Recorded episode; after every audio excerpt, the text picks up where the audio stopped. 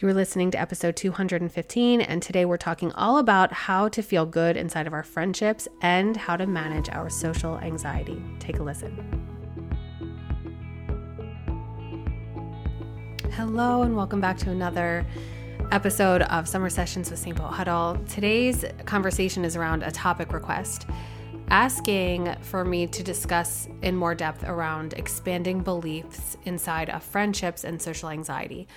So if you're like, well, what are expanding beliefs? This is a term that I use in uh, the Layered Growth Academy. So with the women that are in this program, and I probably talk about it here on the podcast too, like using using that uh, phrase, that term, that it's important to understand what our limiting beliefs are. So in LGA, we really work through a lot of limiting beliefs and identifying them and what is keeping us where we are in our life. And we need to know that in order to be able to kind of become and feel the way we want to feel inside of our life. And to get there, I coined a term called expanding beliefs. You can interchange it with affirmations, mantras, things like that. But what's really, really important is that it's a bridged belief we need to actually believe what we are saying. So, if you're someone who, just for simplicity, if you're someone who is always saying, I feel ugly, you're, you're not going to believe yourself if all of a sudden you're now saying, I feel pretty right? Because it that it's the complete opposite. There's no bridge to get there. But instead it is i am learning how to love myself right? Or i'm i'm i'm trying to learn how to no longer feel ugly that, okay, I believe that because that's true. I am doing the work towards that. Very simple example, right? So that's what an expanding belief is. And it's really important that we do understand what our beliefs are inside of friendships. And it's, I love this topic request too because I actually, this also came up. I'll be doing a live workshop um, probably in a few days by the time you hear this. I don't know. Can't see the math in my head. But one of the conversations when I was having a meeting with these women about, you know, what do we want this conversation to be on? Something that did come up was around some social anxiety, um, especially like coming back into the workplace. And now that the world's kind of moving into quote unquote normal circumstances, how a lot of people are beginning to now feel social anxiety because we really have been so isolated. I think a lot of us have had um, some new beliefs form over the past two years uh, and and all of that can kind of create this anxiety to to then socialize again for a lot of different reasons, lots and lots of different reasons.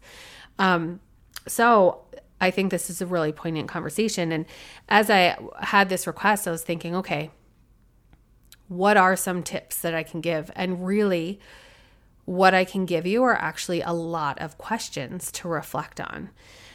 So, what I would love for you to do that it, you know, if you're someone who let's say so i feel like social anxiety and friendships can actually be two different uh, topic areas but then also come together as well. So for instance i don't necessarily experience social anxiety well is that really true? Maybe i do.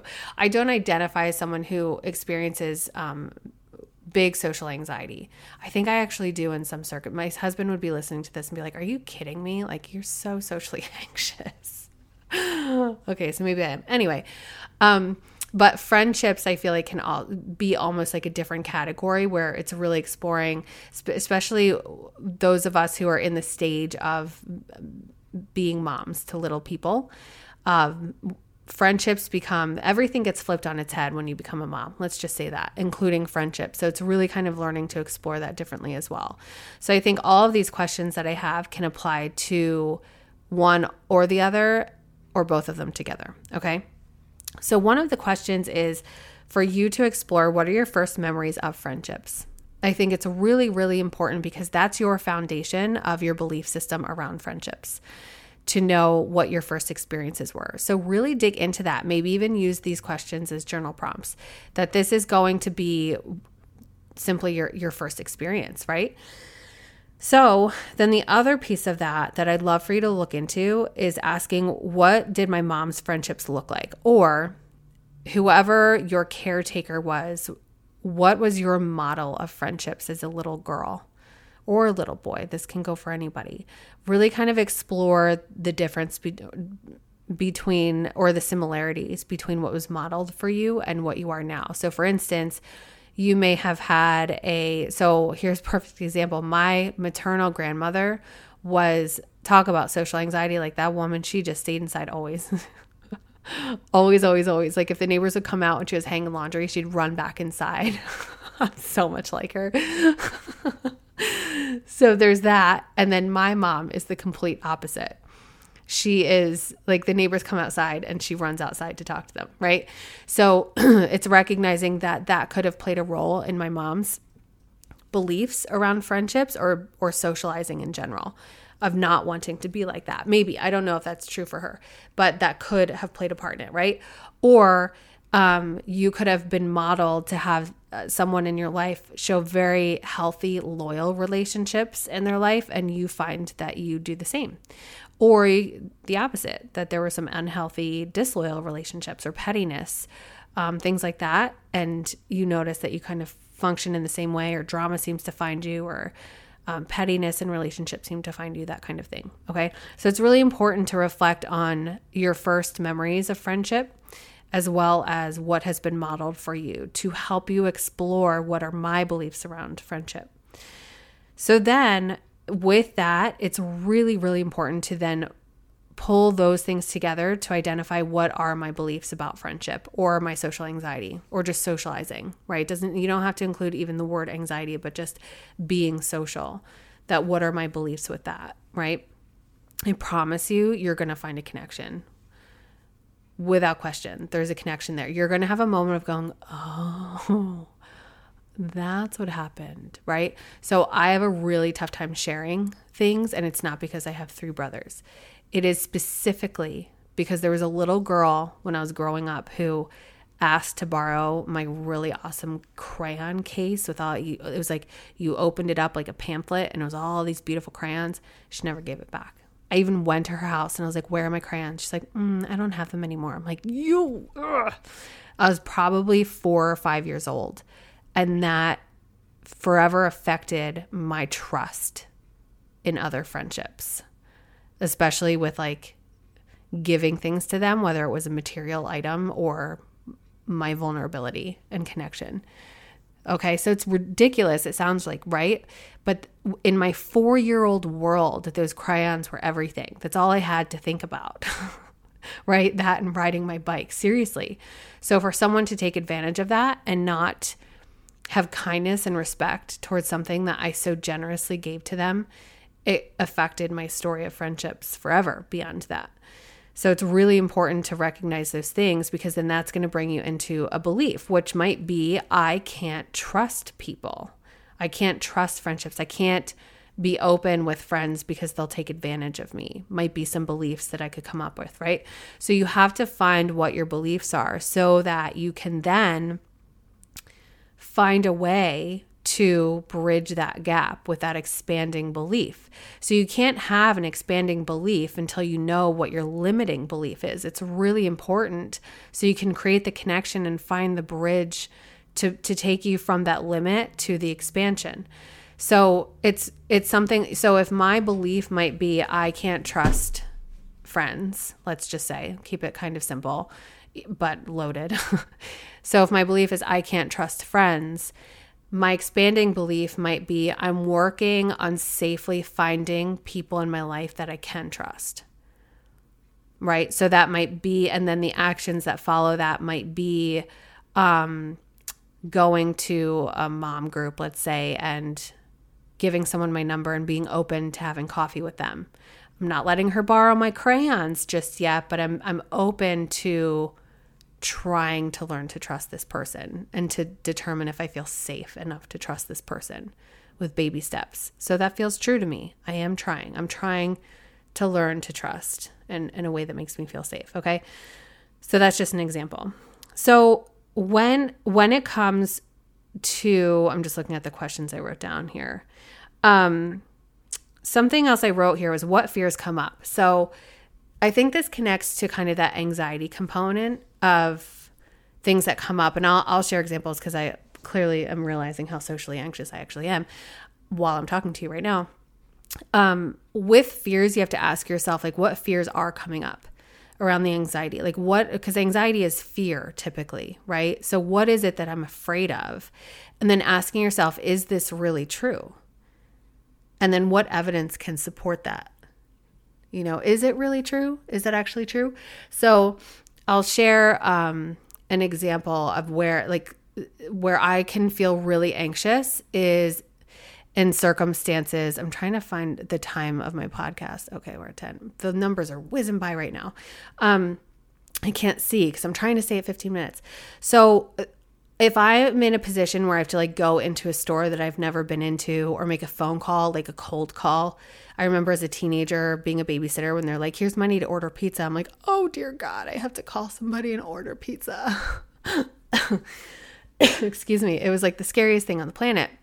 So, my fear in those situations, in that social situation, is that I'm going to um, say something wrong or not know where something is or not know how to do something the right way, and then make a fool of myself. And then people will think I'm weird or incapable or stupid something like that. That's my fear. I don't like to and it's it all is connected to vulnerability. It just makes me feel really vulnerable and I don't I don't like to feel that exposed. So I have a lot of fear around that.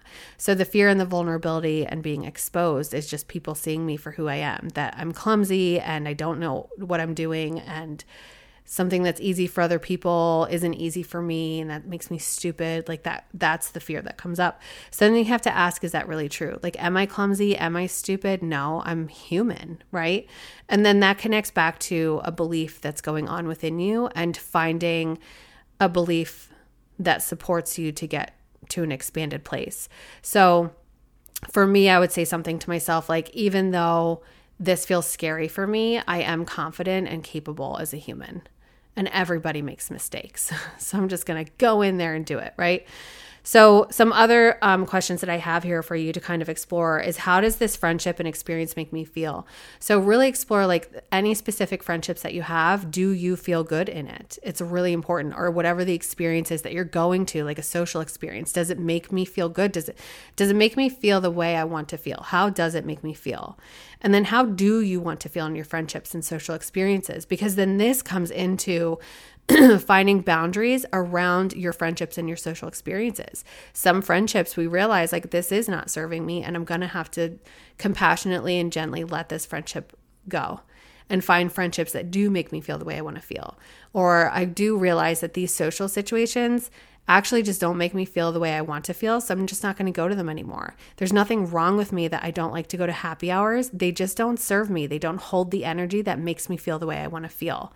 And I'm awesome for knowing that about myself. And I'm a full body no to doing that. What I can do is invite you over to my house for a drink. You, that one person, you can come over here and have your seltzer, your wine, or whatever. That makes me feel much better. Or you and I can go out one on one to get a cup of coffee in the morning at a quiet coffee shop. That makes me feel the way I want to feel.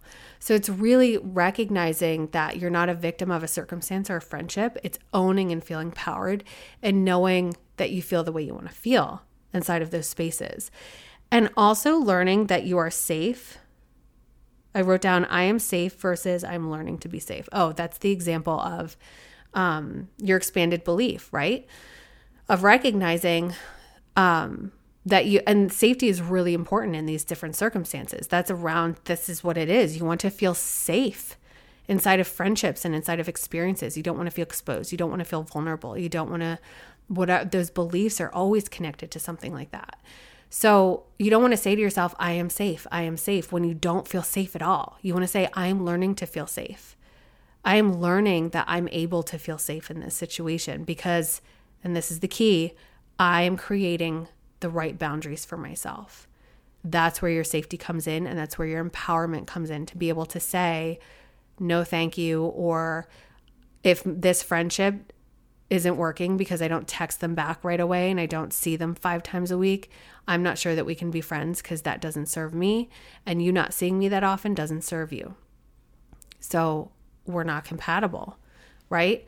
or uh, like i just explained with the the happy hour example that sometimes we have to recognize there's nothing wrong with you that happy hour for example makes you feel socially anxious nothing's wrong it's just recognizing I don't feel the way I want to feel there.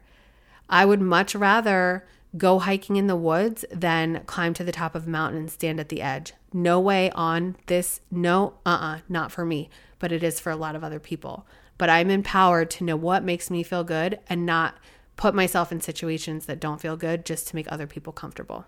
Okay? So, hopefully, this is supportive for all of you and exploring your friendships and exploring any of the social situations that make us feel really uncomfortable. Treat others the way you want to be treated. Be sure to keep in touch. Erin at erinjoyceco.com. I will talk to you next week.